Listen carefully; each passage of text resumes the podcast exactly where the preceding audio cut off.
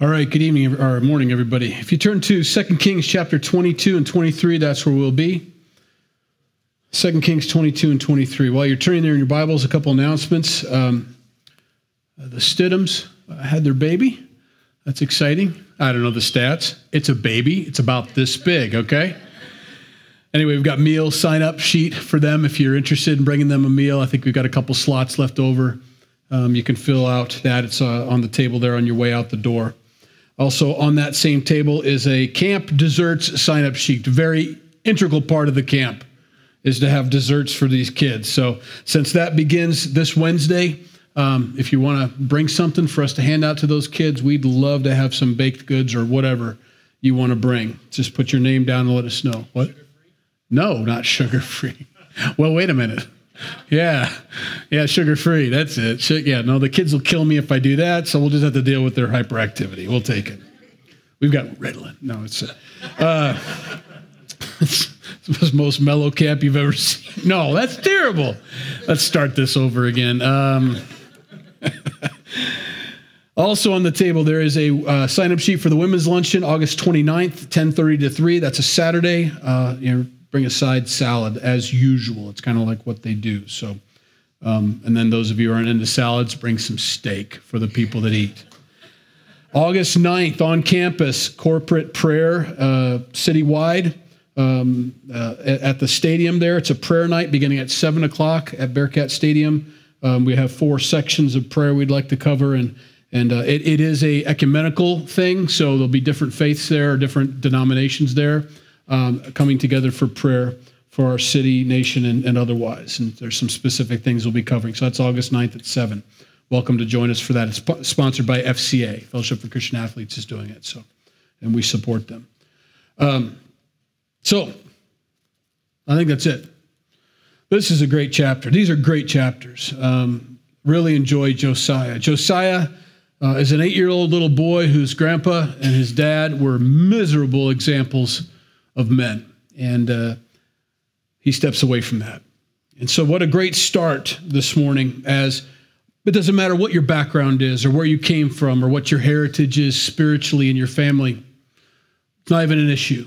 It isn't an issue. It's a personal thing between you and your Lord. And Josiah is going to show that as we see the first two kings, uh, the two kings prior to Josiah, miserable. And in the end of chapter 23, we're going to see two more kings rise up after him, miserable. He's bookended by two historically terrible leaders, but he wasn't. And that can be us, and that's our choice and our call. In verse 1, Josiah was eight years old when he became king, and he reigned 31 years in Jerusalem. His mother's name was Jedediah, or Jediah, um, the daughter of Adiah of Bozkath. And he did what was right in the sight of the Lord, and he walked in all the ways of his father David he did not turn aside to the right hand or to the left. His entire life is summed up in that one paragraph, and what a fantastic paragraph. We're going to get into the details of his kingship and his ministry and his worship of his Lord.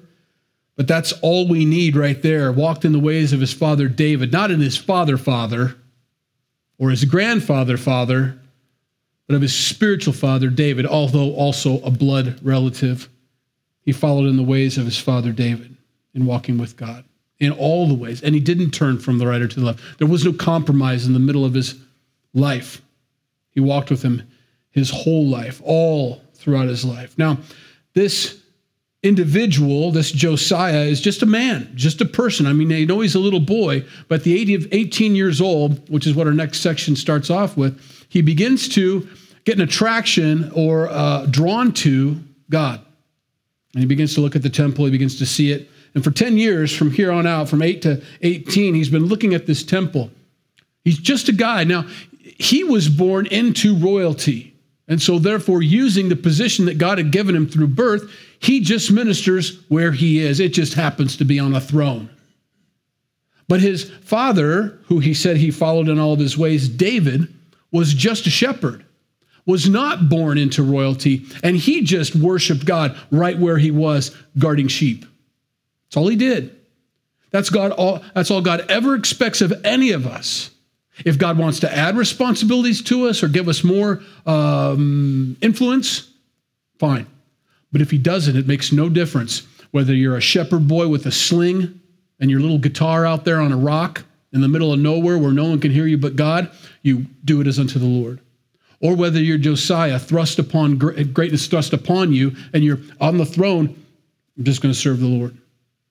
And so God in this one chapter covers everything. You got a bad heritage, so what? You got kids that aren't walking with the Lord, so what? If you're born into uh, uh, being a shepherd, so what? If you're born on the throne, so what? All that matters is each person is responsible for their walk with the Lord.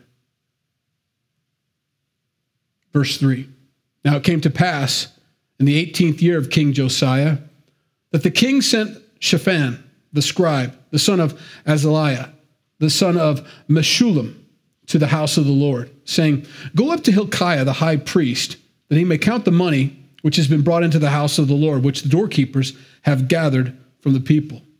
And let them deliver it into the hand of those doing the work, who are the overseers in the house of the Lord. Let them give it to those who are in the house of the Lord doing the work to repair the damages of the house, to carpenters and builders and masons, and to buy timber and hewn stone to repair the house. However, there need be no accounting made with them of the money delivered into the hand because they deal faithfully. This is before the revival starts. This is before Josiah stands by the pillar in a few minutes and dedicates his life to the Lord. There is an attraction that Josiah, for 10 years, has been looking at the state of his country. I mean, at the age of eight, what do you know? right? You're playing with Hot Wheels and you're, you know, looking at Paw Patrol. You're you're not focused on the things of the nation. You're a little kid, and no one could expect that from you. But as he grows older and grows up in that environment, which we're about to see is an ugly, ugly environment spiritually.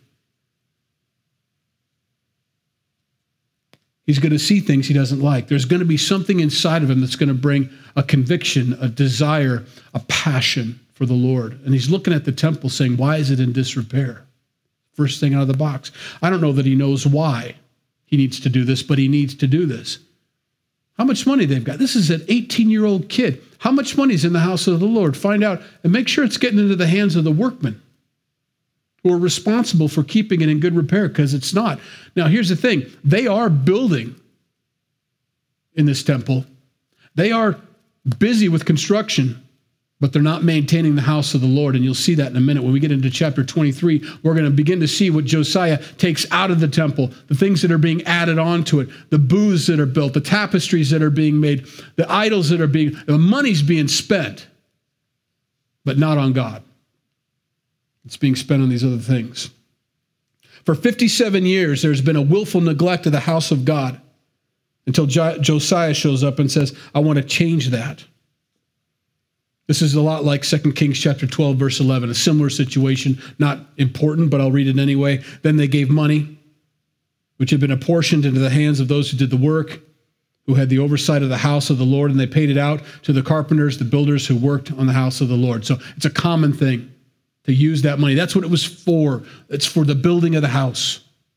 It's not meant for idols or anything else. And so Josiah says, let's find out what's going on over there.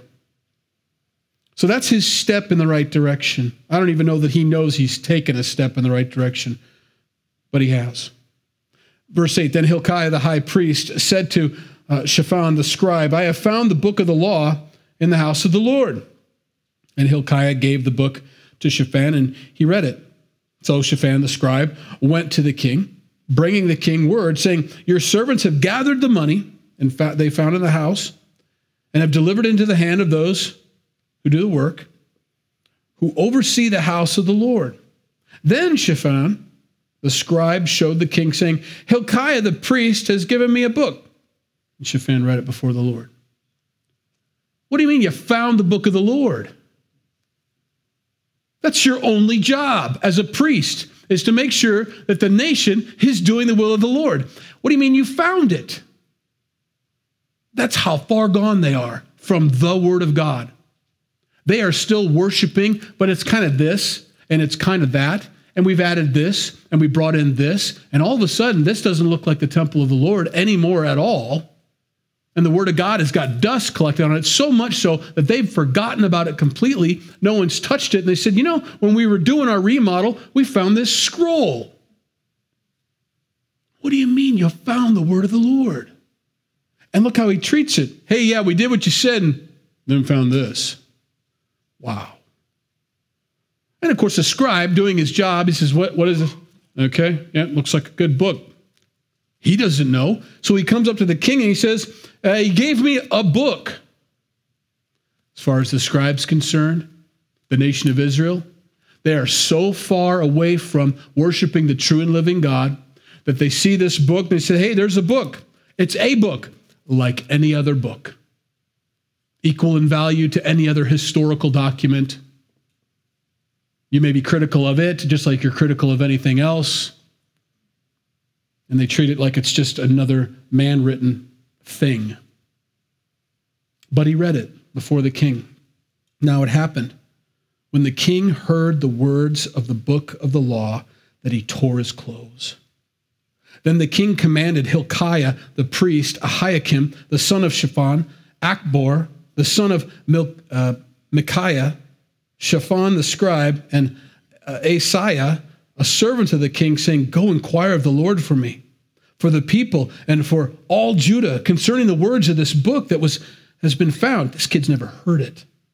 For great is the wrath of the Lord that has aroused against us, because our fathers have not obeyed the words of this book to do according to all that is written concerning us.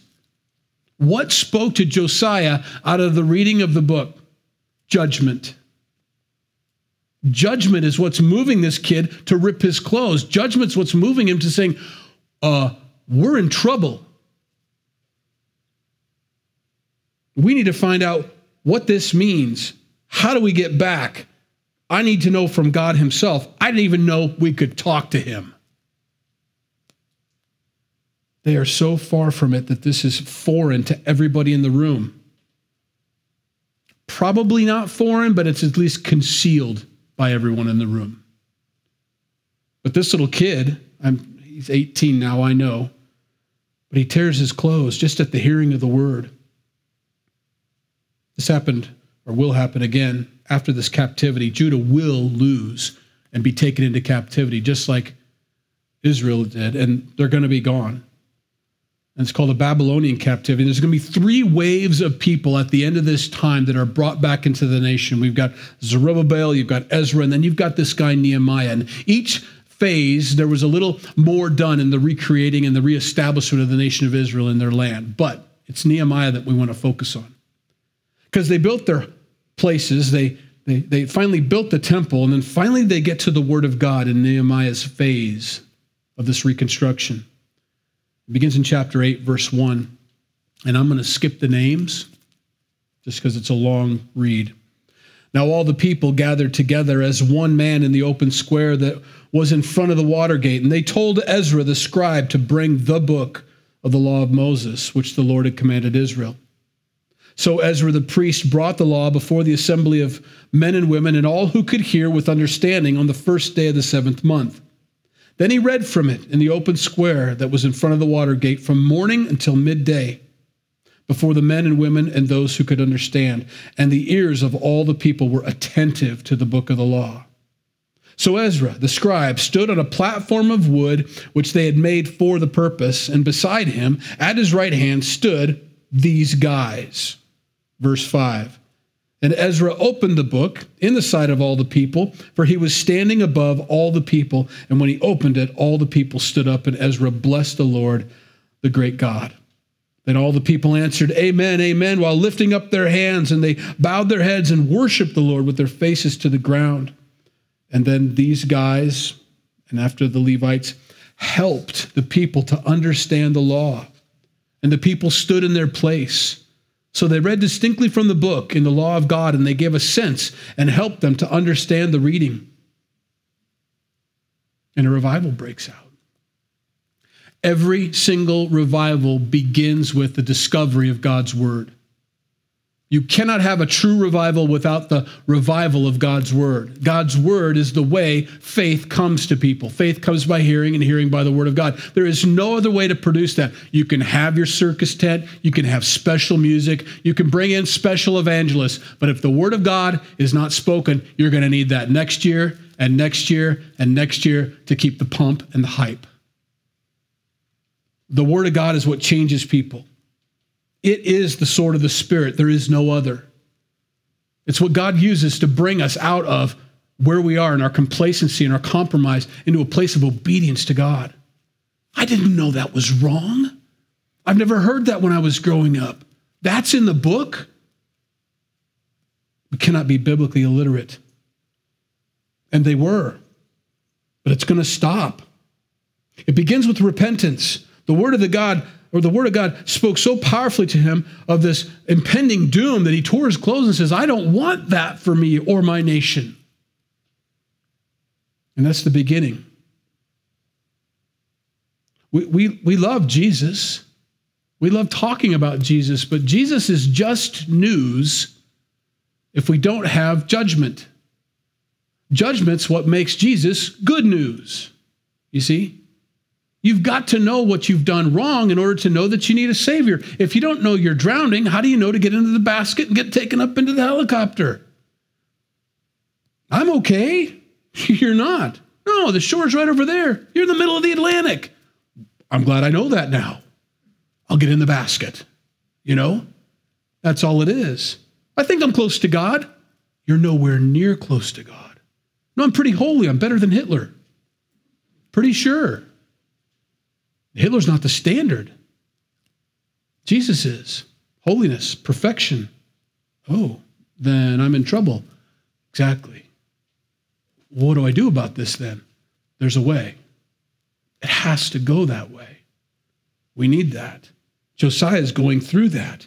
There's something about that place.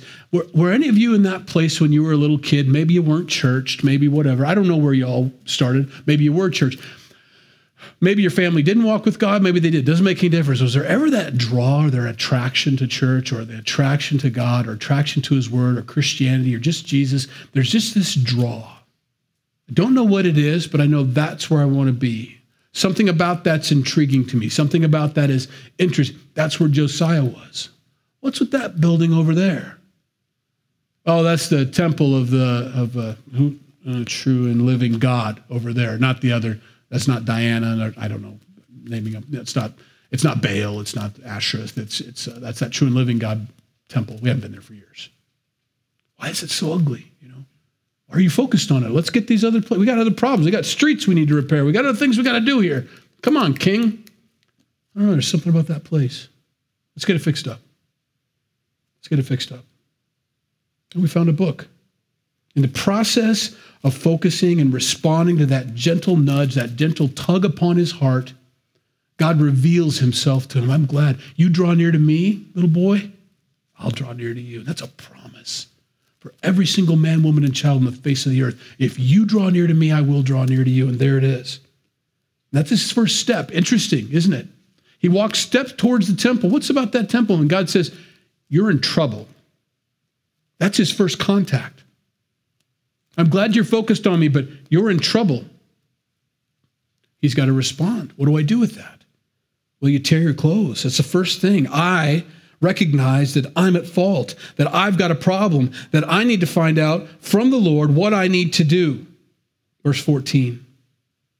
So Hilkiah, the priest, Ahikam, um, Achbor, Shaphan, and Asaiah went to Huldah, the prophetess the wife of Shallum, the son of Tikvah, the son of Harhas, keeper of the wardrobe. She dwelt in Jerusalem in the second quarter. This is prophetess lady, you know. And they spoke with her, and she said to them, Thus says the Lord God of Israel, Tell the man who sent you to me, Thus says the Lord, Behold, I will bring calamity on this place and on the inhabitants all the words of the book which the king of Judah has read, because they have forsaken me and burn incense to other gods. And they might that they might provoke me to anger with all the works of their hands. Therefore my wrath shall be aroused against this place and shall not be quenched. There is no way out of this. But as for the king of Judah, who sent you to inquire of the Lord, in this manner you shall speak to him, Josiah, just you. Thus says the Lord God of Israel concerning the words which you have heard, because your heart was tender and you humbled yourself before the Lord when you heard what I spoke against this place and against its inhabitants, that they would become a desolation and a curse, and you tore your clothes and wept before me. I also have heard you, says the Lord. Surely, therefore, I will gather you to your fathers, and you shall be gathered to your grave in peace. And your eyes shall not see all the calamity which I will bring on this place. So they brought back word to the king. No, there's nothing we can do about this. This train's left the station. They're in trouble. But Josiah, you've repented. And therefore, I'm going to bring you to your fathers in peace. I want you to see how God defines peace because we define peace way different. Josiah dies in war. He gets killed by an Egyptian pharaoh. And that's how God defines his peaceful death being break taken to his fathers. We think, well, oh, good, peace. We think like that one guy who just got sick and just kind of fell asleep in his bed or whatever. That's what we think of a peaceful death. No, God says, I'm not concerned about your peace between each other. He never has been, nor is he in the New Testament, by the way, concerned about peace between men. He's concerned about peace between God and man. It's a vertical relationship. Of course, we want to live peaceably with all men as much as we can, but Jesus says, I've come to bring a sword. I'm here to divide. You're either for me or you're against me. It's not a group of compromises so that we can all just get along and have peace and harmony and kumbaya. I've got a, a brother in the Lord who just doesn't understand all the, the fuss. I don't understand all the, the division. I don't understand all the. What Bible are you reading? We've always been at war. Uh, maybe you didn't know that this morning. You're at war. I don't know what to do with all this. I don't know what to do. You've been training for this. We've been doing Bible studies here for 20 years now. Well, yeah, I thought that was for Africa. I thought that was for all the beheadings over there. No, been studying for this, preparing right now to not have any fear, preparing right of this whole time so that we stand up in the face of adversity. We've been preparing for this our whole lives as Christians, from the time you were born again. Why isn't there more peace? At what cost? God doesn't want us to compromise at all you're going to see how much Josiah doesn't compromise. He is one little kid, an 18 year old kid, thrust into the position of being a ruler, and he is going to radically change this country as long as he's alive. He's a disruptor. This isn't the plan. We've been going, Satan's been just happy with each one of these kings doing more evil than the side of the other. And then this little turkey comes on board and he ruins everything. As soon as he's dead, we're right back on track again for destruction. Guys, I want peace too. But the Bible doesn't teach that until Jesus comes again. It starts in the garden with war, it ends in Revelation with war. If they hated you, Jesus says, they're going to hate me. Jesus was at war when he was here. It's spiritual warfare. Don't misunderstand me. I'm not saying now let's all start gathering. But we need to toughen up a little bit. Start standing up. Not that you're not. You're like, hey, easy. I am. Okay, great. But if you're not and you don't understand what's going on right now, you need to. We're at war. I will worship my God. I will worship him. And I'll go to prison worshiping him. And I will do everything within my legal power to make sure that we can all worship him. I don't mean to put too fine a point on it, but I've drawn the line as far as I'm concerned. We're going to worship. It's about time we had some persecution, right? We've had it pretty easy around here. Bring it, you know. I've been waiting. some of you are like, hey, they're about to find a new church. I understand. There's plenty of them to choose from.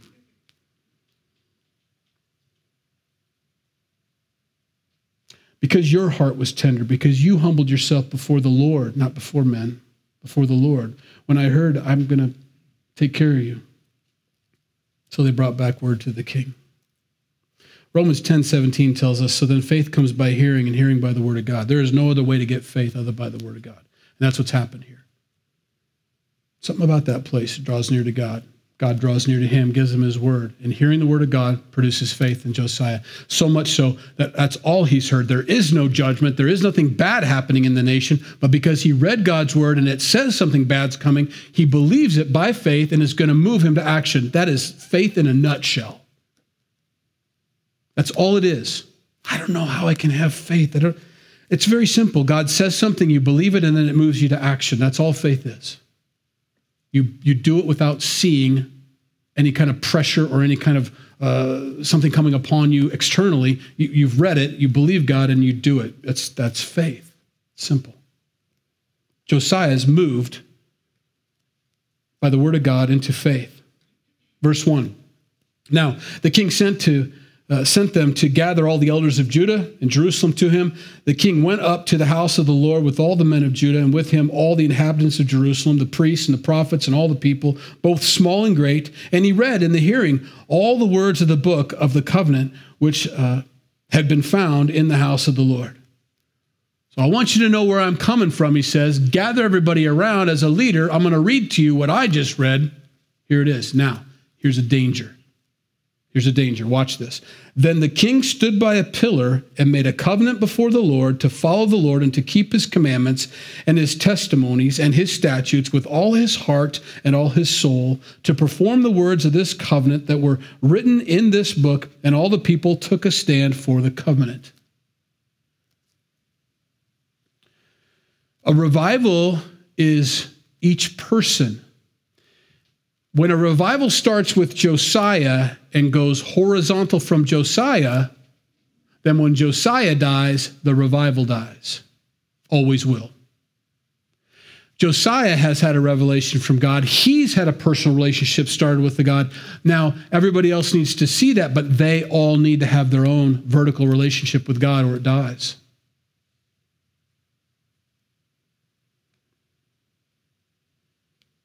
I had that moment with my God 31 years ago in July. I had that moment where my personal relationship was no longer off of my friend who's trying to lead me to the Lord or the church that I attend or whatever other spiritual influence that was drawing me to God. I had my moment and I've never looked back.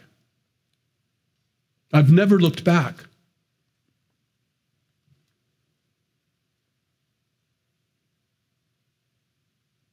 I pause because I don't, I don't want to offend. There, there's nothing wrong with, um,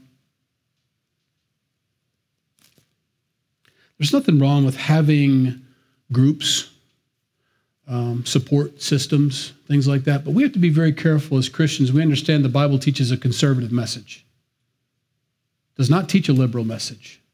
And what I mean by that is a conservative message is you are responsible for you. You are responsible for all your sins. You are responsible for your relationship with God. You are responsible to read the word. You're responsible to teach your children. You have a lot of responsibility that God has put upon you. We can fall into the trap, have a liberal mindset, and think, well, if we had some kind of social construct here, we could keep people around longer. No, if I need to take somebody by the hand and say, now you need to read 31 chapters and then you need to do this. That's fine at first, but eventually they've got to walk. The disciples led people to Jesus and made them followers of Jesus, not followers of themselves. You follow Jesus.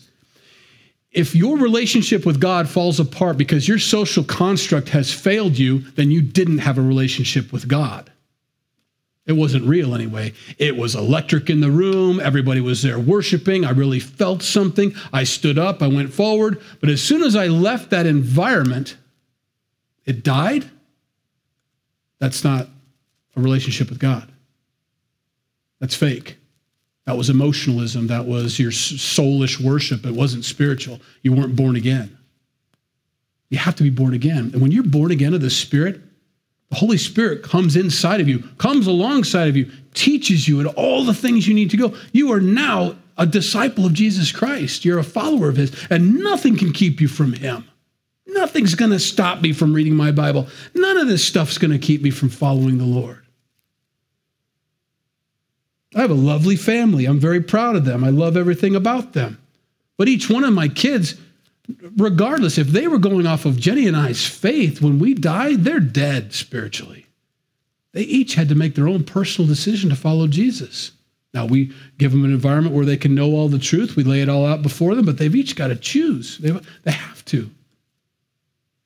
And that's what makes a family strong is when everybody in the family chooses to follow Jesus, regardless of anybody following Jesus. I'm going to. That's the same with the church. Church will be as great as as many people follow Jesus. There's no social construct of the church. There's no secret group that meets. The church meets over here, and the church does this, and the church that. No, it's you. It's me. It's us. And if you're not obedient to God, then the, that part of the church isn't obedient to God, and so on. We're the sum of our parts. Josiah is going to stand behind beside the pillar and make a covenant for the Lord, and everybody else said, "Yeah, yeah, we, we will too." As soon as he dies, it's all gone. And the king commanded Hilkiah the high priest the priests of the second the, the priests of the second uh, order, excuse me, and the doorkeepers to bring out of the temple of the Lord all the articles that were made for Baal, for Asherah, and for all the hosts of heaven. And he burned them outside Jerusalem in the fields of Kidron and carried their ashes to Bethel. Then, I want to pause there for a minute. He is now moved from his personal relationship to beginning to do stuff about it. And he begins in the house of the Lord, just like Jesus said. He says in 1 Peter chapter 4 verse 17 for the time has come for judgment to begin at the house of God and if it begins with us first that what will be the end of those who do not obey the gospel of God. It starts right here. And I want you to circle or you can then then then Josiah, okay? It's one thing and then it's another thing and then that leads to another thing and it's just a system just walking your way through all these things until finally the house is pretty clean. We've got it in order. We got rid of all the idols. Now we're going to work out here. I was given seven sheep to take care of. God saw fit to give me a wife and six children. And He watched me to see how I would take care of those sheep. And we said we were going to follow the Lord. And then He gave me more sheep. It all starts with you. It all starts with me. What will we do with our walk with Jesus? And can we be entrusted with more sheep than the sheep he's already given us? And so on. And our ministry expands that way. Josiah's beginning with the house of the Lord. I don't know about the rest of you. Y'all said you were following God. Well, good, because here it comes. I'm going to start taking out all the Baals, all the Asherahs, all the hosts of heaven. I'm going to burn them. I'm not going to sell them online. I'm crushing them and I'm going to take them to the fields of Kidron and bury their ashes out there. Then he removed all the idolatrous priests, people, whom the kings of Judah had ordained to burn incense on the high places in the cities of Judah and in the places all around Jerusalem, and those who burn incense to Baal, to the sun, to the moon, to the constellations, and to all the hosts of heaven. And he bought, brought out the wooden images from the house of the Lord to the brook Kidron outside Jerusalem, burned it in the brook at the brook Kidron, and ground it to ashes and threw its ashes on the graves of the common people. I mean, there's levels of destruction here. Burn it, mm, crush it, mm, throw it in the river. I mean, he's not done. He's make no mistake about it. He's making no alliances with this garbage. It's all gone. Get rid of this. I don't want any residue left. Grind it, grind it, grind it. Okay. It's dust. Now what? Throw it in the, throw it there. Throw it on the ashes. Throw it on the graves. Throw it in the river. I don't care. Get rid of that thing. He, gets rid of the things they're worshiping constellations. This was just part of normal worship. You go to the house of the Lord, and there's the worship of the constellations, the zodiac signs. Guys, you're not a Libra. You're not a Scorpio. You're not a Leo. You're not a Pisces. You're not a Gemini. And I'm embarrassed to say I know half those things. You're none of that. Where should you be? Burn it.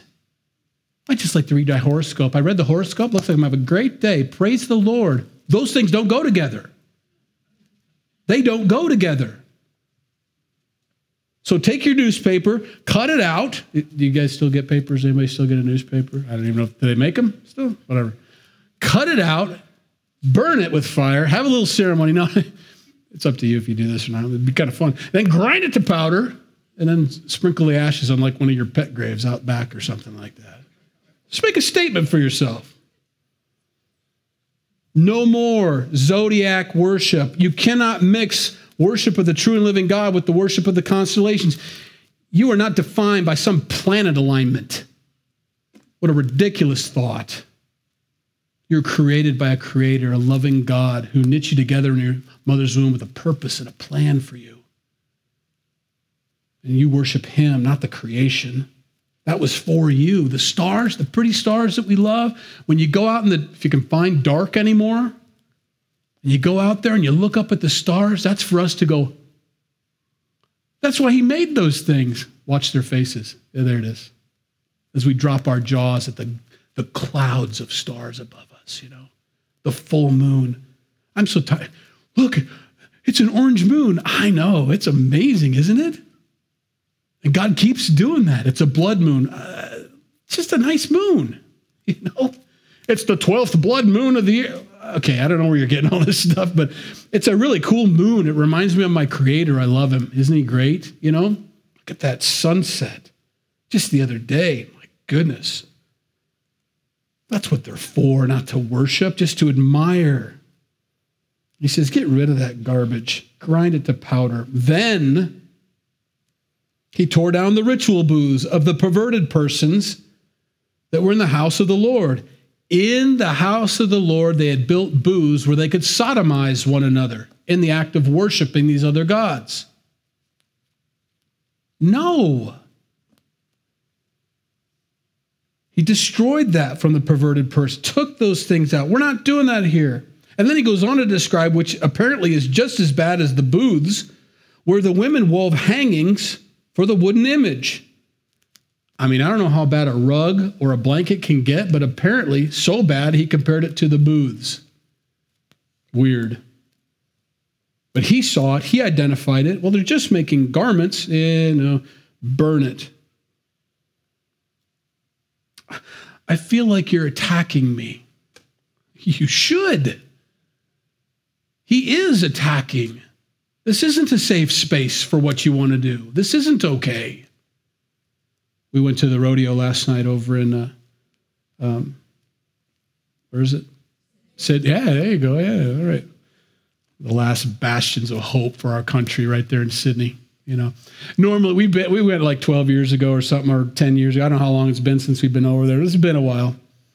Um, and pretty patriotic, obviously, and some sometimes a little dramatic for me. So I was like, you know, and the men of the service and the law enforcement and the yeah, we get it, you know we love it all. And I'm, I'm excited. I'm a patriotic guy, you know. But there's something about this. It was a good shot in the arm for me. You know, the 7,000 people that were just enjoying their freedom, you know. And uh, when he prayed, the announcer prayed with that great Texas or Oklahoma accent. I don't know what it is. I love that. You know, you got to have the accent if you're going to do it. Can't can't do it without the accent. And he prayed and he says, In Jesus' name. You know, he did that, Jesus' name. I'm like, yeah. You know, buying a four door Dodge truck after this show right here, you know. This is what Bo said. He goes, Dad, we need a truck like that. The two wheels in the back, it makes it stronger, right? Yeah, it makes it stronger. you know, oh man. Chest on my hair chest just grew out like that. It was amazing needed that. Nobody was worried about who felt bad about using Jesus' name. Don't want to get no come. I like that. I feel like this isn't a safe space. It's not. You're exactly right. This is not a safe space if you want to worship that, this, or the other thing. But if you want to worship the true and living God, you bet. Absolutely. But no zodiac, no perverted persons, no ritual booths, none of that stuff. Get rid of it. And he brought all the uh, priests from the cities of Judah and defiled the high places where the priests had burned incense from Geba to Beersheba. Also, he broke down the high places at the gate which were at the uh, entrance of the gate of, jo- of Joshua, the governor of the city, which were to the left of the city gate. Nevertheless, the priests of the high places did not come up to the altar of the Lord in Jerusalem, but they ate unleavened bread among their brethren. Still not on board with this Reformation thing, basically. Um, and he defiled Topheth, which is in the valley of the son of Hinnom that no man might make his son or his daughter pass through the fire to Moloch. I, I circle that word defiled. He didn't have a problem with defiling that, which goes along with the safe spaces. It goes along with I hope I didn't offend, or I'm not sure I'm comfortable with this. I feel like I'm attacked. I'm going to defile those things. I, I, I, I like that. I do that. I'm going to defile it. It's not of God. I don't have a problem with that. God doesn't have a problem with that. We're so afraid of offending people because we don't think they're going to come to the Lord. Jesus Christ is a strong cup of coffee. He just is. And he's very powerful. And we don't want to ease our way into Christianity. It is kind of a eye-opening experience when you realize you're a worthless sinner destined for hell, for eternal judgment, and you realize, my sins have separated me from the living God. I had no idea. Now I know. I'm in trouble. That impending doom should be, we should be ripping our clothes. And then having him come in and say, Yes, but Jesus, but Jesus, there's an answer. Oh, that's good news. I mean, it should be that good of news for us to hear about Jesus Christ dying on the cross for our sins. Life changing, life altering so much so that I believe that I need to change my life, rip my clothes, go the other direction, repent of my sins, and follow the Lord no matter what. Josiah is not doing this based off of the opinions of the people around him. He's doing this based on his God's opinion of him. That's all he cares about. Is God pleased with me? Then he removed the horses that the kings of Judah had dedicated to the sun at the entrance of the house of the Lord. They're still working on the house of the Lord. By the chamber of Nathan, Melech, the officer who was in the court. And he burned the chariots of the sun with fire. The altars that were on the roof, the upper chamber of Ahaz, which the kings of Judah had made, and the altars which Manasseh had made in the two courts of the house of the Lord, the king broke down and pulverized there and threw their dust into the brook Kidron. Again, not just happy to burn them, but I'm going to pulverize them and then I'm going to throw them in the river. Mm. First Peter chapter 4 verse 17 says for the time has come for judgment to begin at the house of God if it begins with us first what will be the end of those who do not obey the gospel of God that's where that cross reference works because he moves now from this point on from the house of the Lord once that's straightened out cleaned out repaired everything's in order now I can go outside has to be done inside first, then we can work our way outside. Then the king defiled the high places that were east of Jerusalem, which were on the south of the Mount of Corruption. That's a horrible name because this mount is supposed to be called the Mount of Olives, not the Mount of Corruption. But that's what it's become which Solomon, king of Israel, had built for Ashtoreth and the abomination of the Sidonians, for Chemosh, the abomination of the Moabites, and for Milcom, the abomination of the people of Ammon. So this is a, basically a, a, a mall for worshiping. You know, you can worship this, that, or the other thing on this hill of corruption. And he broke in pieces the sacred pillars and cut down the wooden images and filled their places with the bones of men. I mean, this guy is radical. Moreover, the altar that was at Bethel and the high place which uh, Jeroboam, the son of Nebat, who made Israel sin, had made both that altar and the high place he broke down. And he burned the high place and crushed it to powder and burned the wooden image. As Josiah turned, so he's looking around, what else can I burn or cut down?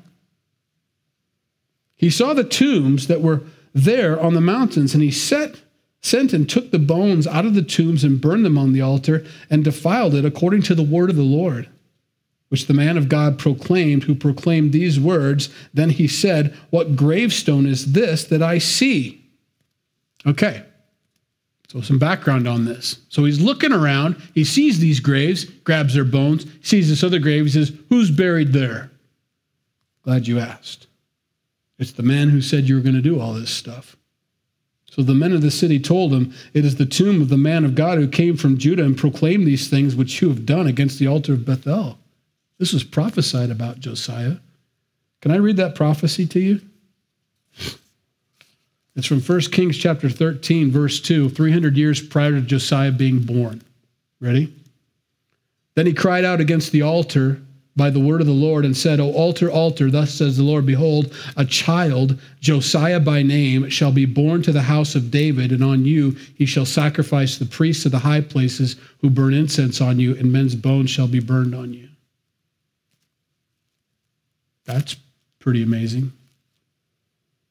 Buried over here? He's the guy that said you're going to do all this uh, stuff, Josiah. He goes, Oh, all right, well, leave him alone, he says, literally. Let him alone. Let no one move his bones. So they let his bones alone and the bones of the prophet who came from Samaria.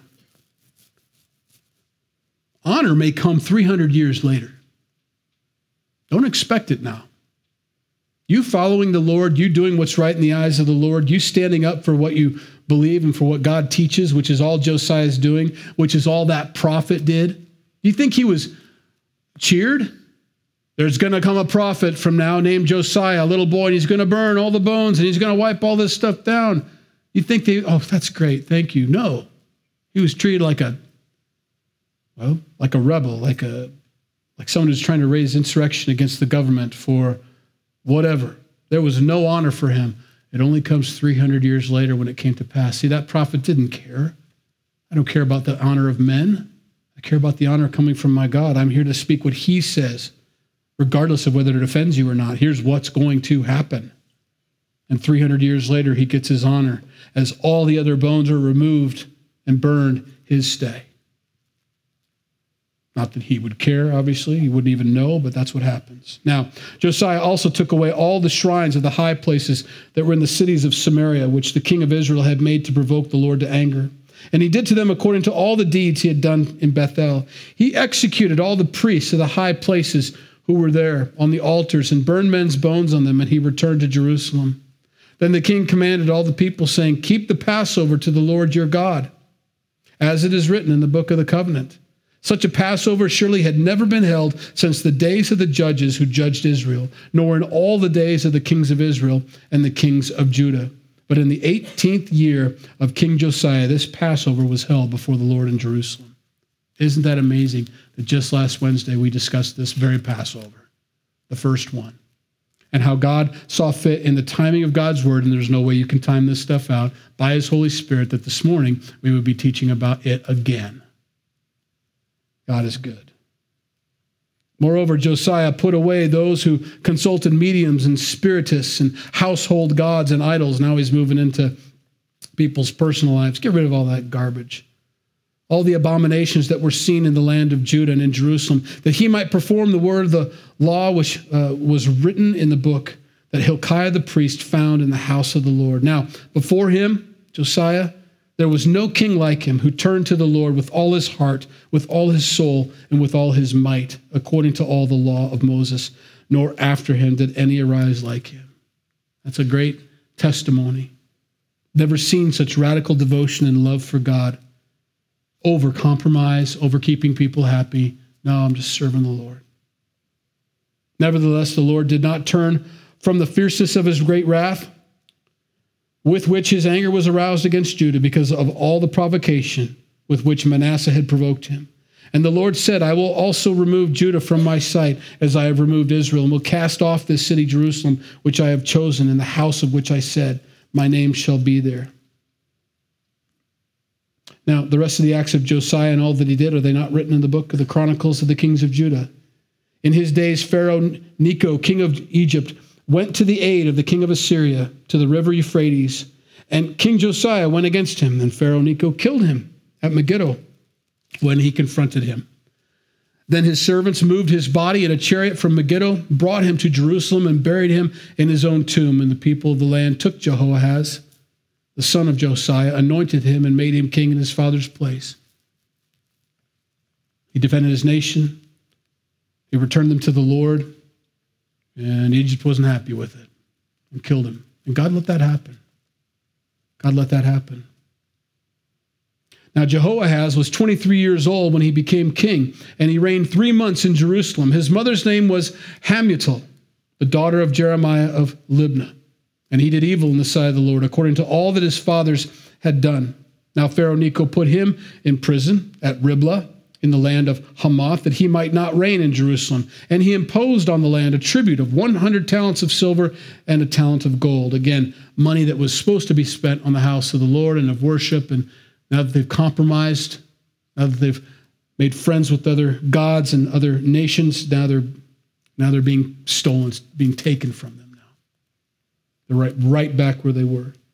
Then Pharaoh Necho made Eliakim, the son of Josiah, king in place of his father Josiah, and changed his name to Jehoiakim.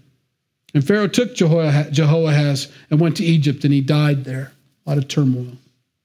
So Jehoiakim gave the silver and the gold to Pharaoh, but he taxed the land to give money according to the command of Pharaoh. He exacted the silver and gold from the people of the land and from everyone according to his assessment to give it to Pharaoh Necho.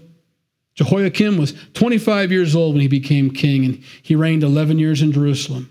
His mother's name was Zebudah, the daughter of Pedaiah of Rumah. And he did evil in the sight of the Lord according to all that his father had done. That was a lot of reading. And you did it. Josiah starts off with this is what we shouldn't do. We need to stop doing this. We need to stop doing that. We need to stop doing that. But then when he comes to the Passover, he says we need to start doing this. And that's the other half of that walk with Jesus. Yes, he wants to take away your sin. Yes, he wants to encourage you in walking with him. But there's not only things you shouldn't do, but now there are things that we should do. In James chapter 4, verse 17, therefore, to him who knows to do good and does not do it, to him it is sin. And God will show you what that is. What are the things you should be doing that you're not doing? Those are things you need to be doing. Our whole camp is revolves around that. Be doers of the word, not hearers only. We don't want to collect Bible studies, which we have been for 20 years. We want to collect Bible studies and bring them to action by faith. And so we won't be dismayed. He commands us not to be dismayed. He commands us to be courageous. He commands us to worship Him. He commands us these things. It's not wrong to do those things. I encourage you in that. Be encouraged. In a time where nobody knows what to do, of all people on this earth, we should know what to do by now. We should know. Lord, we thank you for your word. We thank you for showing us that it's you and you alone that we worship, it's you and you alone that we are here to please. It's your honor that we desire, it's your uh, name that we want to lift up, and that we will do, Lord. We stand this morning and worship you in spirit and truth. We've come together to open your word and to receive it with gladness, not to judge it like every any other book in the Bible or any other book in the world. We know it's your word. It's the sword of the Spirit. And like Josiah, we want to take it to heart. We want to have it move us to action. So, regardless of what everybody else is doing around us, we know you've convicted us of certain things in our lives that need to be torn down, that need to be burned, that need to be crushed to powder. Help us to do that. Whether anybody else joins us or not makes no difference. It's between well, you and me. So, God, we, we recognize that, we see that, we love you for that. We pray that you continue to guide us by your Spirit through these times. In Jesus' name, amen.